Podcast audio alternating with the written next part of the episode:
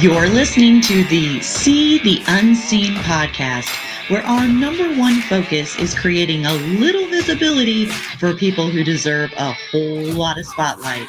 I'm your host, Melissa Dorjoff, and I'm here to share some amazing stories that can transform and inspire lives. So get ready to take those blinders off and see the unseen.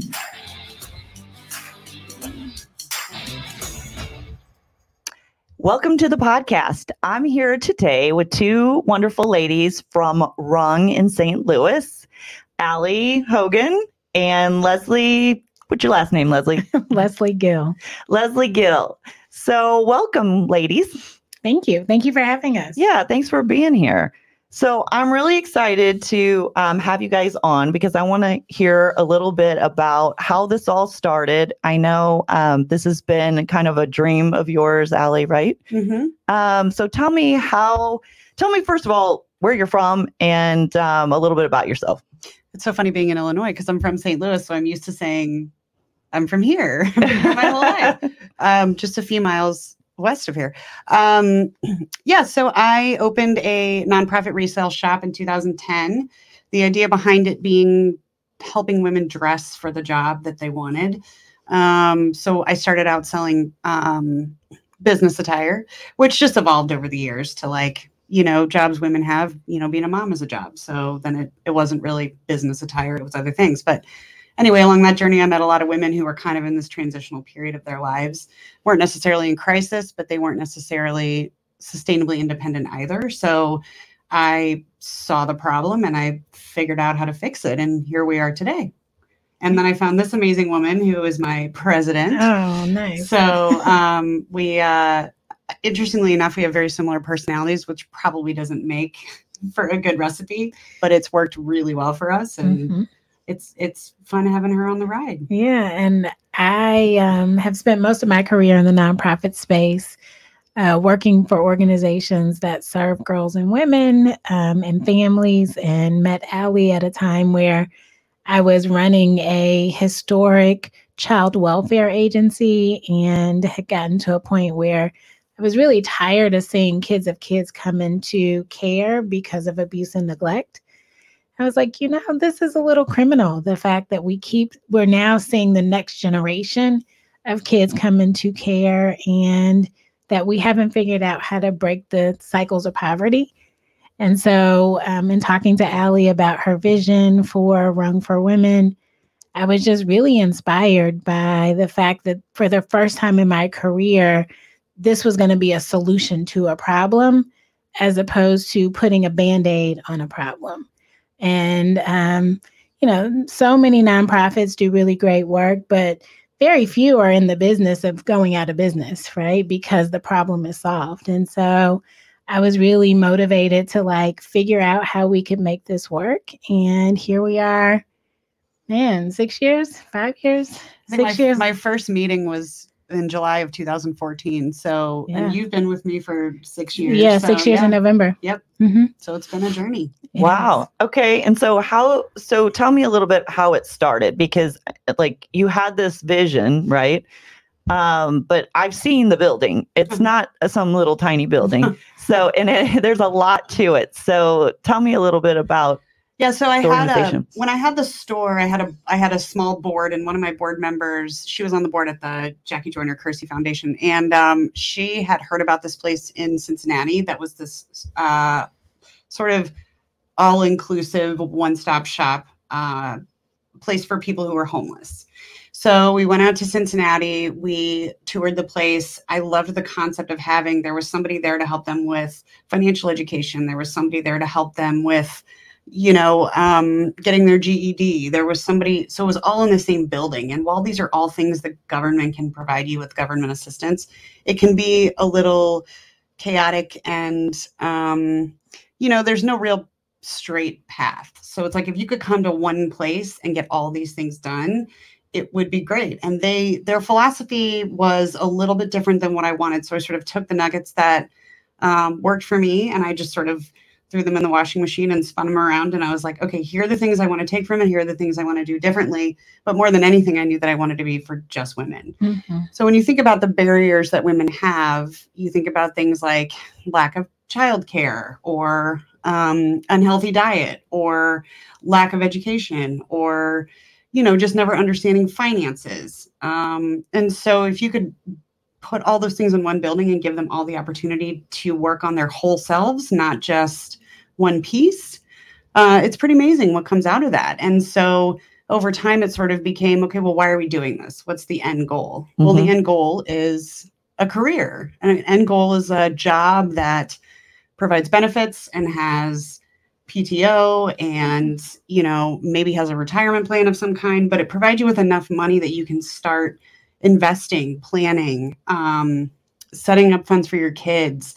It's not just this hourly part-time job that you're going to lose anyway if you can't make it to work because your kid gets sick. I mean, life gets in the way. So how do we get them into those jobs? And it's been a, it's been a journey, and we've had to make some pivots and make some changes, but, um, so far, so good. We we have our fifth class that just started. Mm-hmm. So we are currently have or have recently served over three hundred women. So, okay, four hundred so, women. Yeah. yeah, actually closer to five hundred. Mm-hmm. So five hundred women. So do all women qualify for this, or are there certain qualifications? Yeah. So um, if you identify as a woman, you're twenty-five eight years of age or older, you have a high school diploma or G E D, and you're intrinsically motivated to want to change your life, you can apply to become a member at Rung for Women.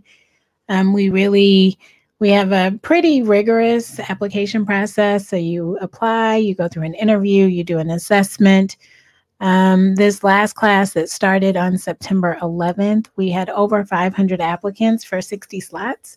Oh, wow.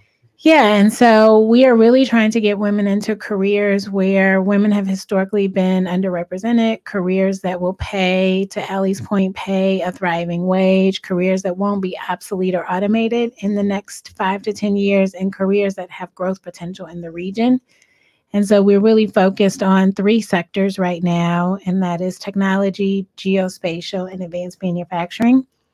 And so we ask for um, prospective members and candidates to identify with pa- which pathway they're interested in from the beginning. And so we try to have a pretty even split among those three different sectors.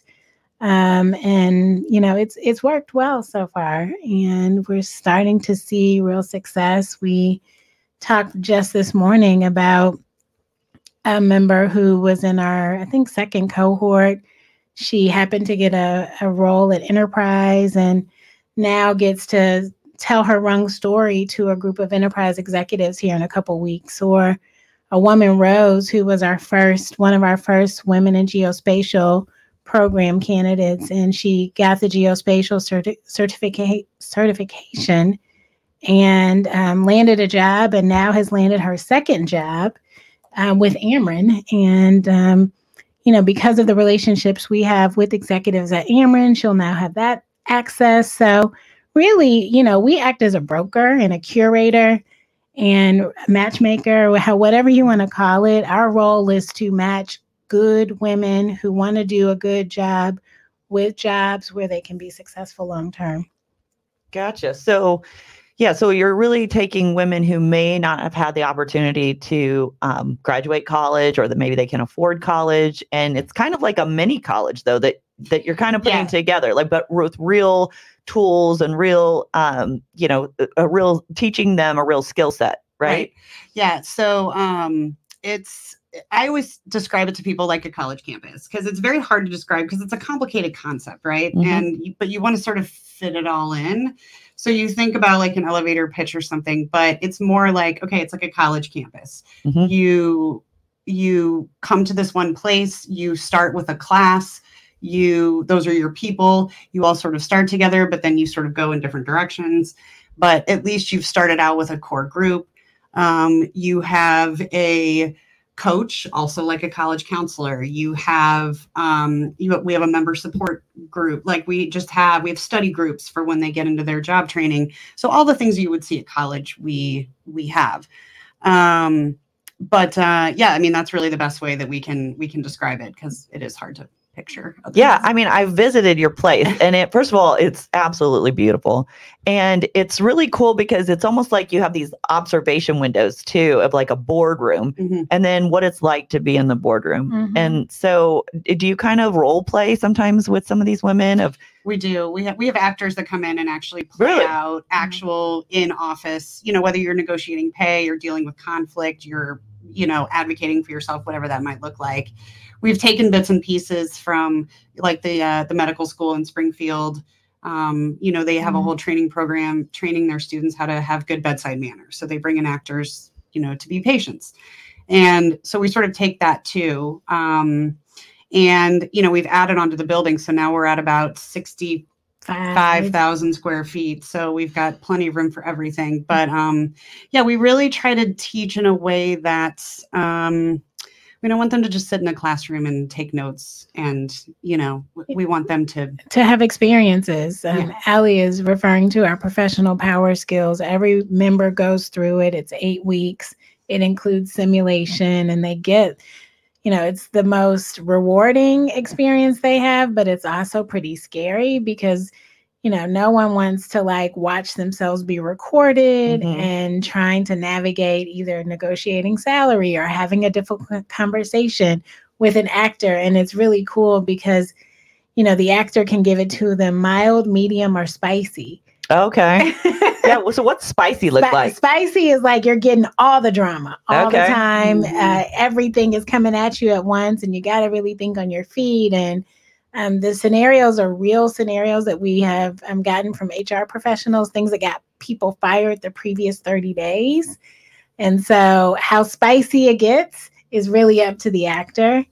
And it, it's a good time. And we can record it, and they can watch themselves, and they use that for that continuous learning. Gotcha. Now, the people that you bring in to kind of help uh, mm-hmm. teach these individuals, are they people that are in these professional roles? Have they had these different positions, or who's teaching these classes? So what we really like to do is bring in, uh, well, so we have a f- couple people on staff who teach our professional power skills, which we sort of call like the secret sauce of Rung, because it's all of those um, soft skills that you don't learn in regular school, or things we might, some people think everybody knows, everybody knows how to dress for work. Mm-hmm. Everybody knows you can call five minutes to say you're not coming in. So that's, it's important for them to learn those things. But what we really try to do is put women in front of these women that look like them. So if we're talking about them getting into advanced manufacturing, which can be anything from Boeing to food manufacturing to, I mean, th- advanced manufacturing is all over the board. Everywhere. So if we can get a woman in who is in manufacturing to actually talk to these women about what your, their day-to-day looks like, it's way more impactful than if we try to explain to them what advanced manufacturing is. So what we really try to do is take women that we know, like yourself, to come mm-hmm. in and do a role play or teach a seminar or um, anything that will make it fun and relatable mm-hmm. and useful. Right. And we also try to get um, our members into those environments. So we do field trips, we do exploration and exposure opportunities where they can go on site and actually see what a day in the life is like, to see what the facility is like. You know, it's not your grandmother or grandfather's manufacturing site anymore. They're bright, they're clean, they're um, high tech. And so you know, the dark, dun- dingy, you know, grimy plants that we maybe know from the past just don't exist anymore. Mm-hmm. Well, and culture has become a big thing. I mean, people want to work in a good culture. So mm-hmm. it's, it's, but I mean, it's, you, you just want it to be, um, you want to get them excited about something they've probably never heard about. I mean, when people come in and they say things like, I want to, I want to start a business, but it just sounds good, but you don't really know what goes into that. So right. we're trying to steer them in the direction of, we can put you in this job that will pay you immediately what you need, mm-hmm. but also we have relationships with the employers so that we know that they're going to be paid the same as men, and they're going to be treated as such, and they are going to have a clean, safe environment. And if there are issues, then we are going to talk to the employers. And so we can sort of be that support for them. Um, so you're really talking to women who really, you know, maybe they didn't come from money um, and they don't even know what opportunities are out there. So you're kind of relate, you know, trying to give them, you know, look, give, let them know that there are all these different opportunities, and then teaching them the skill set to, to absolutely get there. Right. Yeah. I, I mean, I look at it like we firmly believe women have everything they need, right? Um, we are really sort of targeting a person, a woman who maybe has worked in an industry and she has been overlooked for promotions. She's not sure why, um, or she's worked in an industry and she hates it, but doesn't know how to go find and navigate moving to something else. Mm-hmm. So that is where we come in. Um, doesn't necessarily mean that they don't have the executive functioning skills, or they just don't know how to navigate these mm-hmm. spaces. Well, it's tough. I think it is tough. Um, you know, I, my job was eliminated about a year and a half ago. And, you know, I worked at the same place for thirty years. And then you think, well, what do you do now? I mean, where Absolutely. do you go? Do, how, you got to put a resume together. Then yep. you have to go on LinkedIn and you have to network with people. And it, it's a it's a big deal. And especially post-COVID, um, you know, a lot of people had time to sit home and sort of reflect on, what do I want to do next? Mm-hmm. And um, how do I get there? And so people like yourself who maybe were in industries and their jobs were eliminated, a lot of service industry jobs um, where you couldn't work from home and those jobs were eliminated, um, you now have folks, women sitting there like, well, what do I do? I'm also caregiving and caretaking, and mm-hmm. I, I want to try something new, but I don't know how. So it doesn't necessarily mean that they they didn't have means. It it just they just don't know how to navigate. But you do have an income level, right? That you mm-hmm. so yeah, they have, to, they have to make less than fifty thousand to be in the individual, okay. individual individual income individually. House, okay. House. Yep. So okay. most of our members are working. A lot of them have work history that is is really solid, um, but they're stuck and they don't know how to get unstuck. And so we're very clear that we're not an organization for pe- women who are living in crisis. Okay. So you have to have stable housing. You have to be able to get to our location in South City, in the Fox Park neighborhood. Um, so, you know, you have to have some willingness to want to do this. Mm-hmm. Um, our average age is thirty-five. So we're also, you know, trending slightly older. Um, many of our members have some college or a college degree. So okay. yeah, so it, it is definitely a group of hardworking women who just have like, you know, come to their wits end and they're like, I just need a boost. You know, I know, I know how to get there, or I, I need help figuring out how to get there, but I also need support and a boost to, to lead me in the right direction. Okay. There's also a lack of trust. I mean, for you to have worked in the same company for thirty years is really rare. rare. Mm-hmm. And we can, we, we can blame people for not being motivated to stay with the company, but we can also blame a company for not doing what they said they would do, or laying people off with no warning, or there's just not a lot of trust out there. Mm-hmm. So I think it's, I think what these members really appreciate is the fact that we've done the work on the back end. So we're not sending them to companies that are known to lay people off, or right. are, you know, they're, they're, they're literally looking for these kinds of women, and yeah. they have the positions available for them. So yeah. um, I think that creates more trust in the whole. Yeah. A lot of our work is uh, focused on vetting the companies. So making sure they have family friendly work environments, making sure they have family-friendly leave policies. Um, we certainly don't want to um, suggest that our, our members go work for companies that aren't going to do right by them. That's what I was just going to ask yes. you. Like, do you spend a lot of time kind of getting to know these different employer groups that yes. you're sending the women yeah, there to? Was, there was one company that we talked to that did not have a women's bathroom. And, I mean, it seems so crazy, but they never had a need for one. Mm-hmm. But, but we're not sending her to work there without a women's bathroom. Right. right. And um, it, it's pretty, it's pretty impressive how these women are not scared. I mean, they're really not. They're, they're happy to go in an environment where there aren't a lot of other women, but it is, it is scary. And yeah. you want to make sure that they're treated.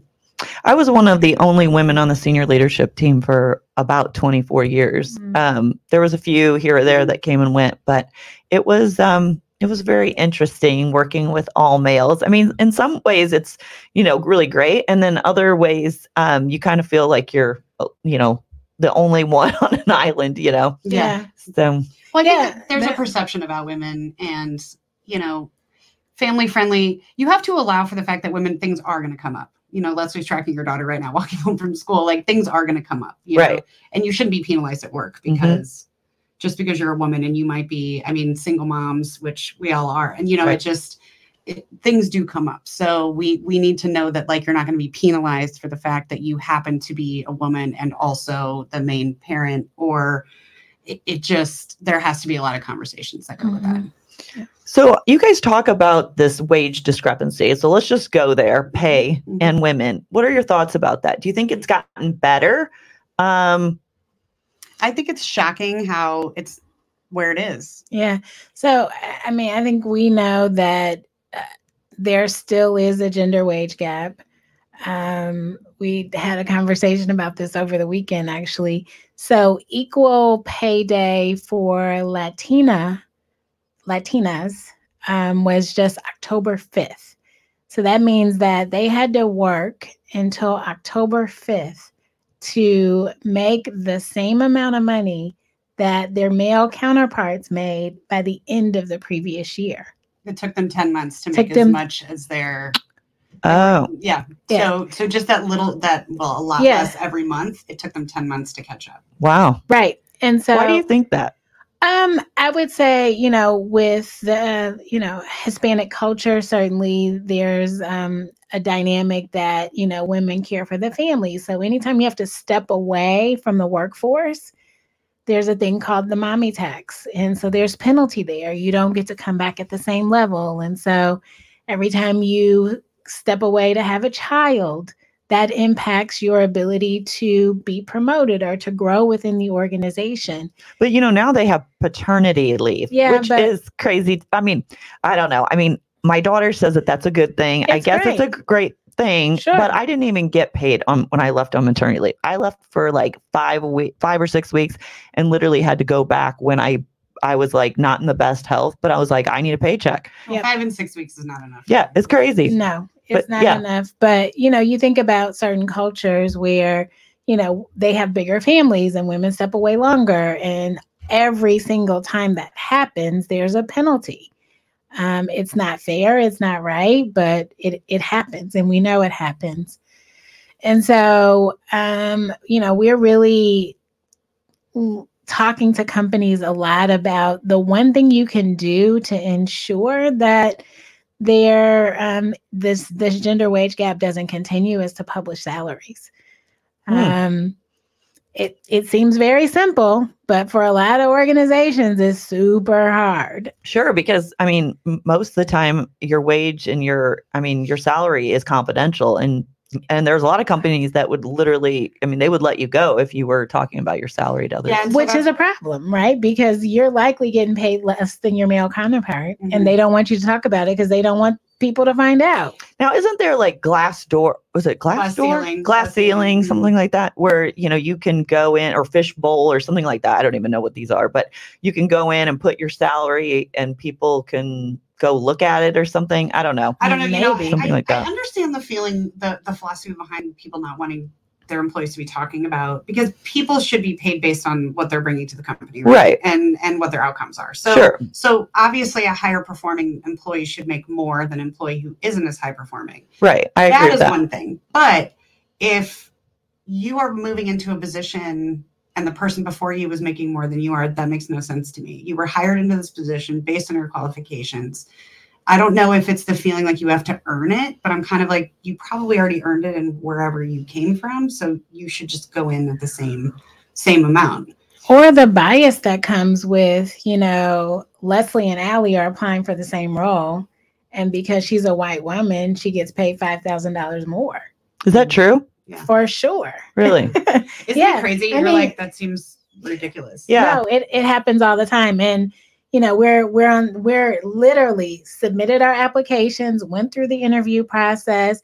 And because the salary ranges aren't published, she could be, she could ask for more and they'll give her more. I could ask for more and they will tell me we can't do it. So, is, so who tracks that? How do you? How do we know? How do we know that data? Oh, I mean, we know because people tell us it happens. Um, we know because, you know, we've seen a huge surge in diversity, equity, and inclusion work. It's not just women. You know, women are paid less than men for sure. But when you get into race and ethnicity, African American, Latino, Asian, women are paid less than white women. I mean, it, it's factual. Mm. The Department of Labor, you can look at the labor market analysis. They will show you what the average salaries are by ethnicity.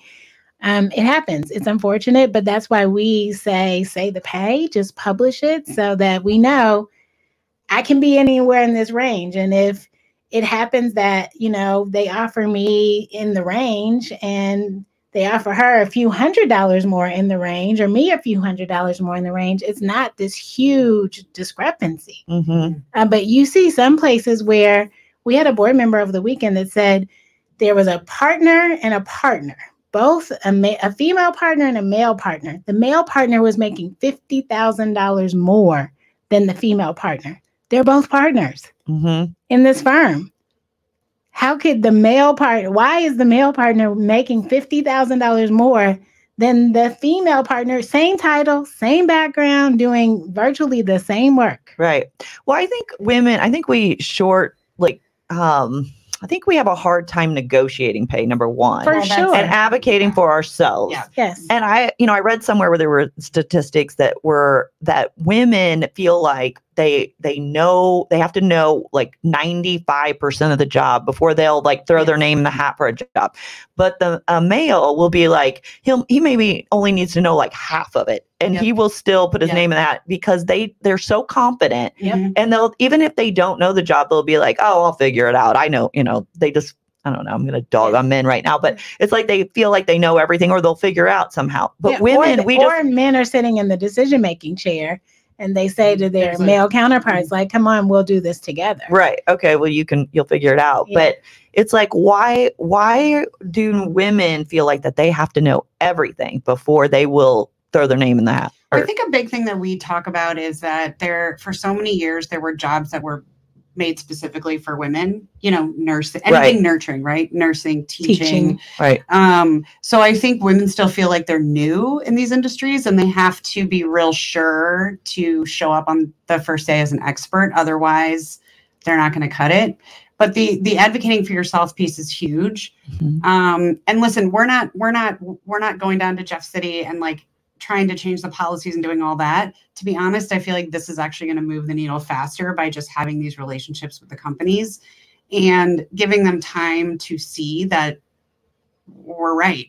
And do you monitor and that value? Yeah. Mm-hmm. So when you have, so what are some of the companies that do, that you do kind of network with and that um, support Rung? Oh, so we have a, a big list of employer partners and um, uh, organizations that are part of our network, places like Panera. So everyone knows the P- Panera brand. Uh, we have a number of um, geospatial companies, T. Carter, Maxar. Um, I'm thinking uh, Sire Industries is another one. They make component parts for airplanes. So in the advanced manufacturing space. Boeing. Boeing. Yeah, Boeing's a, a big supporter of our work. Um, doesn't necessarily mean all these companies are publishing salaries, uh, but they are at least open to having the conversation. And we know that all of the other benefits that they offer right now might outweigh the fact that they don't publish salaries, but many of them do. Mm-hmm. Um, many of many of the organizations do publish salaries. Yeah, I've seen, you know, LinkedIn starts to publish sal- salaries for different positions now. So I think that is bringing a little bit of visibility to the work well, space. Well, the hope is if you're not willing to publish them, why? Yeah, you're asking. If you're, if you're doing like what, this is what, the job. Right. If you can do this job, then this is what we're willing to pay for it. Well, and if you're if you're being ethical mm-hmm. and morally right, why wouldn't you publish it? Yeah. So I, I think that's the hope, is that we get it to that point where now you're part of the rule and not the exception. Um, so and actually, it's helped us in hiring as well. Yeah, actually, Illinois, the state of Illinois just passed legislation that by twenty twenty-five, all companies domiciled in the state of Illinois will have to publish salaries. Really? Yes. Like publish a salary, like you work for this company and this, these are the, this is what you make in this role, or? No, just... it, it means that the, this is the job and this is the salary range for the job. Okay. So that, you based know, on what's, what that current person is being paid. Or, gotcha. or and based upon what the role requires. So yeah, I think schools do that, right? They yeah, have the principal, yeah, they have you, teachers. This is a, the range. A lot of government funded, and that's the yes, okay. I was yeah. going to say a lot of governmental entities will publish salaries currently. The federal government publishes salaries to a degree, or they'll publish the, I forget what they call it, but the ranking or the level. But um, private industry does not so much, and so we're really trying to, you know, move the needle in that way. Mm-hmm. Gotcha. So you're helping women role play and helping them advocate for, what are some of the things, the key things that you would um, instruct women to say when they are trying to get a raise or they're trying to negotiate their salary? What are some best practices?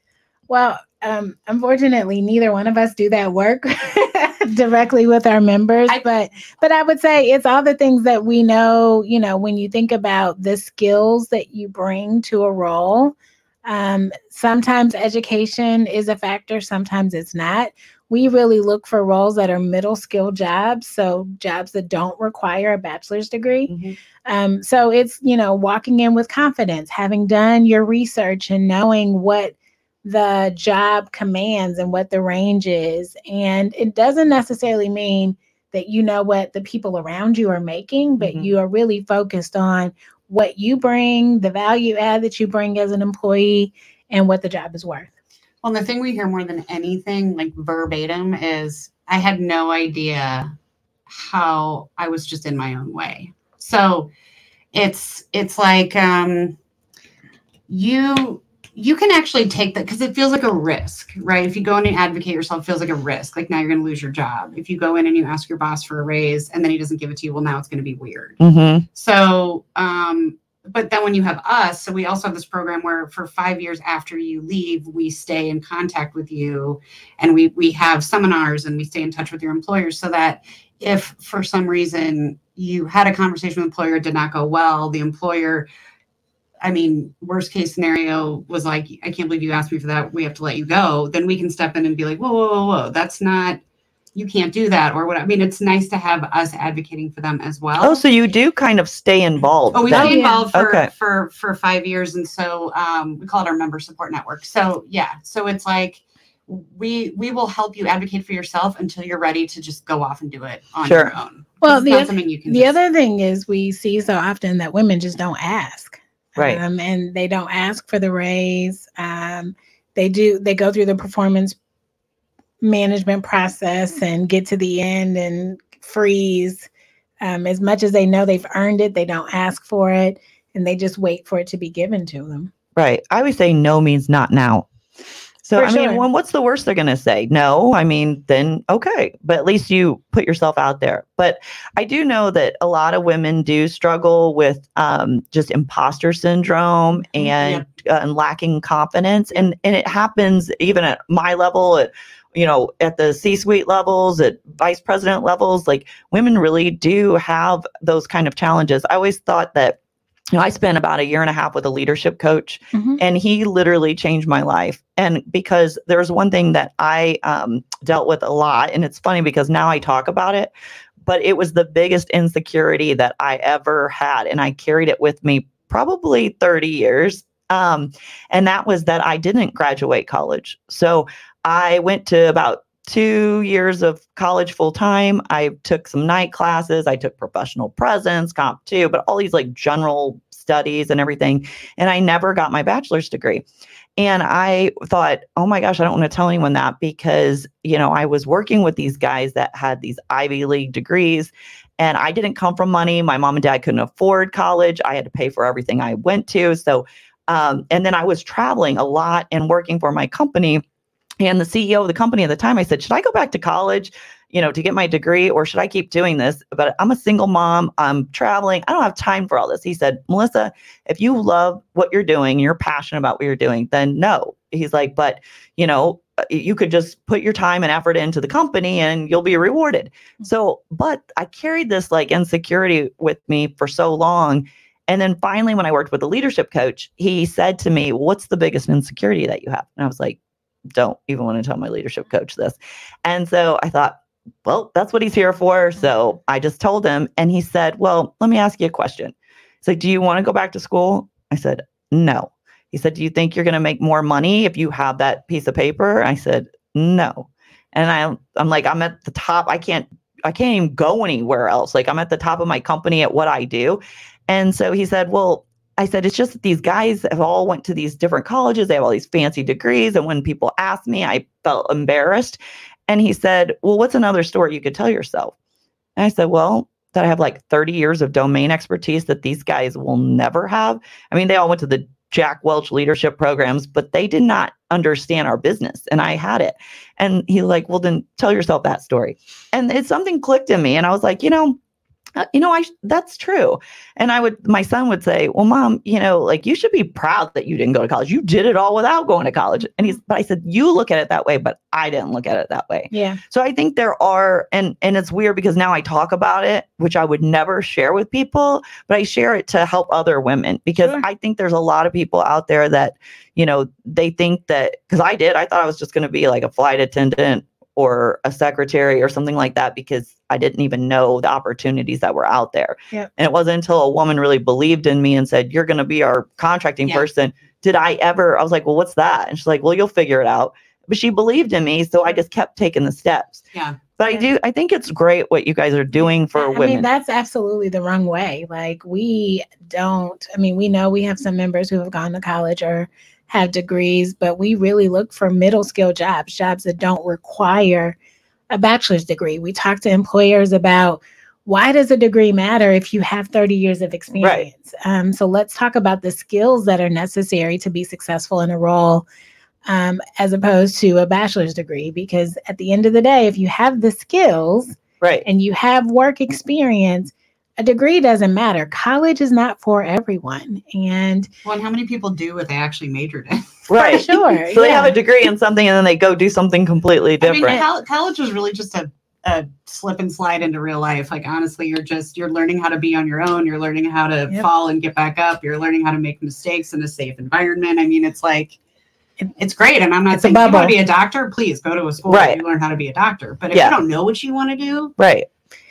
Well, I made my kids go to college. Um, my daughter was a third grade school teacher. She's now a, a mother, um, staying at home. But and my son um, graduated with a business degree, and he was always not wanting to go. But I said, you know, I just, I didn't have that edge. And I was like, you know, I want you to still go. But so you have the edge. Did you but- really have, you, you had the edge. I feel you, like you created the edge. I and did, but I wonder if, like, maybe I felt like I always had to prove something, so I worked a little harder sure, or something. Which maybe I don't know. There's nothing wrong with that either. Yeah, it, I mean, because there are a ton of people who have it and don't work hard at all. Right, that's true too. Yeah. So, I, well, and I'm sure at some point you told yourself, "I didn't go to college, so I'm going to make my kids go to college because I want them to do better than I did." But yeah. that, that's actually not in there at all. Like, that's the story you told yourself. Right? Yeah, right. Because you actually, you know, people who go, and not a rip on Ivy League schools, but like for them, sometimes it's more of a lateral move to get into these positions. You actually had to grow so much professionally to get there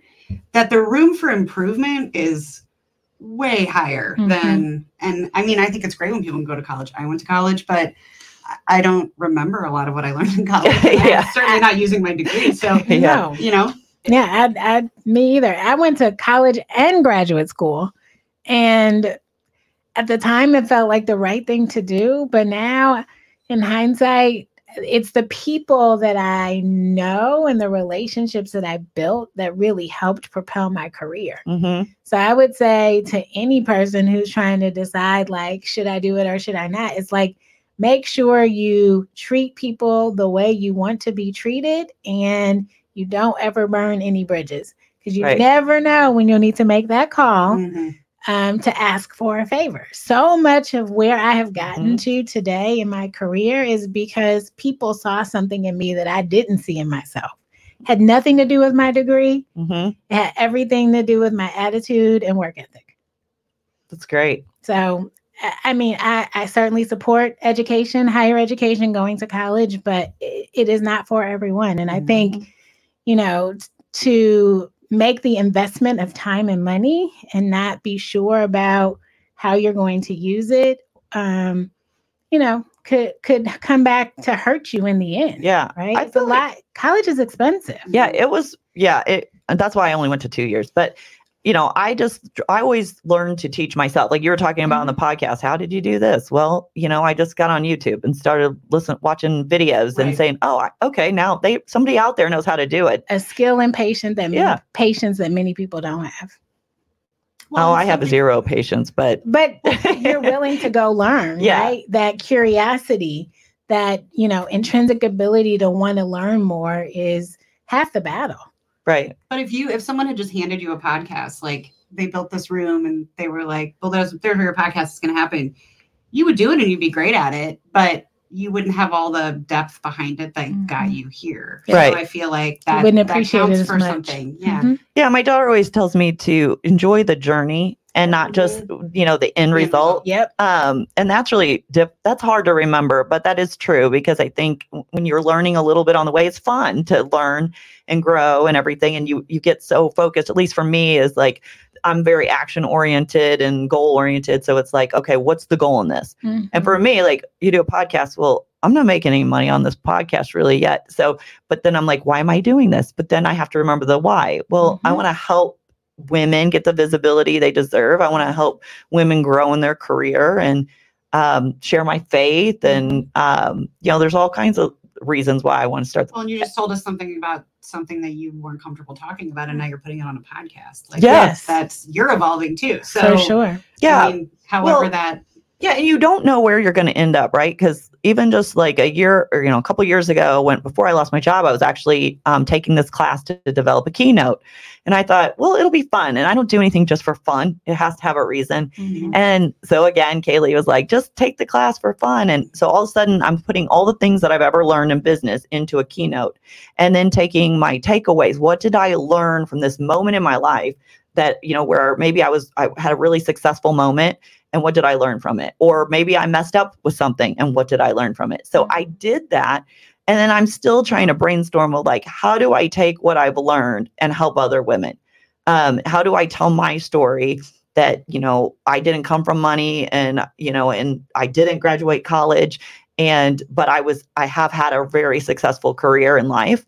Um, how do I take that and teach other women? So, you know, sometimes you don't know where things are going to go, right? Mm-hmm. But then you just got to keep keep kind of networking and and keep trying at least um, to see where it might go. Mm-hmm. Yeah, I, I think wealth is such an interesting dynamic because, you know, so often you've said it a couple times that I didn't come from money, and the the wealth dynamic doesn't translate into how hard you will work, right? Yeah. Mm-hmm. So like at a certain point in time, that stuff doesn't even matter. No. Like it's all about what you're doing right here, right now, and your commitment to continuous learning. Mm-hmm. And that, I think, you know, that's why we're all here, is because even in our work, you know, we want women to commit it, be committed to investing in themselves and that continuous learning, because you know, you never know what this will lead to.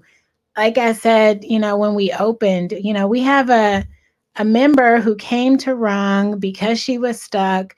She changed her career, got a job at a company she loves, and now she gets to tell her story in front of the entire executive team of a global company. Right. Right. And she probably, when she walked through our door, she didn't think that was going to be her path. Right. Well, success isn't just defined by your you know, your salary or finances, no. but rather by purpose and passion. And For if you sure. can line them both up, if you can do something you're really passionate about and that you feel like you have a purpose, then, you know, I always think then the money will come too. Yes. Um, because you can be super successful and then think, what am I doing here? Like, yeah, I, I'm, you know, I I'm encourage, not making a difference. Yeah. I encourage our, our members and staff all the time, like, find things that you would do even if you weren't getting paid to do it. Right. Podcast, good advice. Pa- yeah. Podcast, right? Right. I enjoy doing it. Right now I'm not getting paid to do it, but maybe one day I will. So if I keep at it, certainly the purpose and the pay will intersect. Right. Yeah. Out out here, uh, I'll just say a message out to Sunglass Hut. um, I, I, see the unseen. Um, I want you to be a sponsor of this yeah, podcast. Hey. They actually have this like really cool, um, they make uh, eyeglasses for children who can't, like their families who can't afford it. Mm-hmm. And so I thought, oh, See the Unseen, they'd be a good sponsor, hey, you know, podcast or whatever, but I haven't called them yet, but maybe they'll hear it and you don't have to call them. Yeah. Yeah. You have so, to ask for what you want. But, you know, let's talk about this because so Ali, you know, you're doing all of this and, you know, you don't need to work. You don't have to work. Um, why do you do it? Well, I think it started out as simply guilt. um, when you when you are born into wealth there, well, I can't say everybody because I think you can definitely take two paths. But for me, it was about the the the need is there. And it, it I do feel that it is um I, I'm not going to say obligation, but I do feel like it is my duty to to do something positive with that. And I think that was initially why I started. And then I'm so lucky because then I realized this is actually what I want to do. And I don't care that I don't collect a paycheck because I get I I get filled up every day meeting these women, and not just the members, but the staff too. And every day is different. Mm-hmm. And we get to have all these adventures and watch all these women go off and do amazing things. And so for me, it just felt right. I think I grew up in a family of very strong women. And we talk sometimes about how, um, how I became a leader, and being a leader was never an option for me because mm-hmm. we just had women. And we're honestly not very good at marriage. So there's a lot of single women and a lot of single moms. Me too. I wasn't good at it either. And so it's like, you, you, you don't, you don't get, you don't get to sit in the back row. Like you'd have to sit in the front row. You have to ask questions. You have to speak up. You have to, you know, go, go catch the kid that no one's talking to and go talk to them. And that's how you were brought up. That's, that's how, how I was brought up. Well, and I also think the one thing that I really admire about your mom is she always made you work. I always had to work. She always had really? to work. Always. And and so that innate ability to have like a really good work ethic permeates through everything. Whether you're getting paid to work or not, like this commitment to work is a skill. And it is something that you that is learn it's learned behavior. Mm-hmm. And so, you know, it, it really is like Joji's fault. Like mm-hmm. she made you work, and my my mom made me work, and your parents probably made you work. And so actually they didn't really make me work. But so you like to really, work. But okay. I like to work. You like yeah. However you but, got there, you got there. Yeah. However you right. But at the end of the day, like it wasn't the money, it was the value. Right. And work ethic is a family value.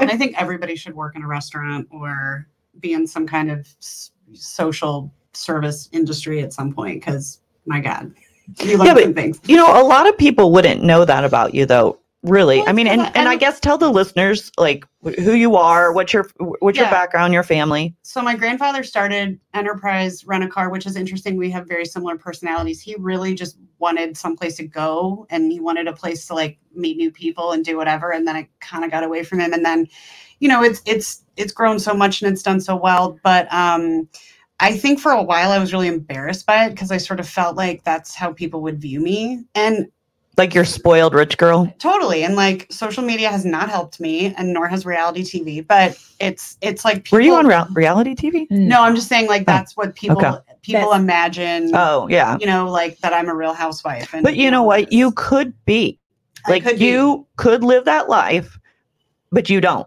No. And I remember my, my grandfather saying multiple times, you know, if you, you know, you got to keep your nose clean. You gotta, you gotta do what you gotta do. You're representing the family all the time. I will have no questions about writing you a check and sending you on your way. You're going to be a part of this or you're not. And you got to make the choice. And if you're going to be a part of it, you're going to be a part of it. And that means you're under a microscope. And that means we're all going to be on you about stuff. And while at the time it felt very constricting, like I can't really be myself, you know, I feel like I can't like get a face tattoo or I can't do whatever. But, you know, now I'm now I'm like, that made a lot of sense because it forced me to commit to things and it forced me to be a leader and it forced me to to um, use what I had and parlay it into something that made me really happy. So, mm-hmm. so, but I, it took me a long time. Like I went to college and I, in Virginia, and I went to this small town and nobody from Saint Louis went there. And that was totally my purpose.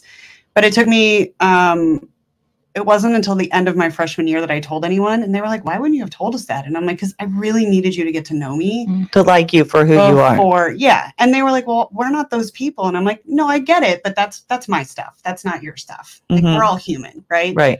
And I know when I meet somebody sometimes and they know that about me, they want to ask me things. And I'm like, I'd rather you just ask me. Mm-hmm. I'll, I'll tell you honestly. Um, but yeah, so I, I'm I'm really lucky in that way that I was I was raised that way. And mm-hmm. You're very grounded, I would say. Like I've been to your house and you drink out of a red Solo cup and wine and in the cup. in the fridge and stuff. But um, yeah, I just and I I really do admire that about you, that you you know took what you know you took. the money that you have and the resources that you have, and you did something good with it. Mm-hmm.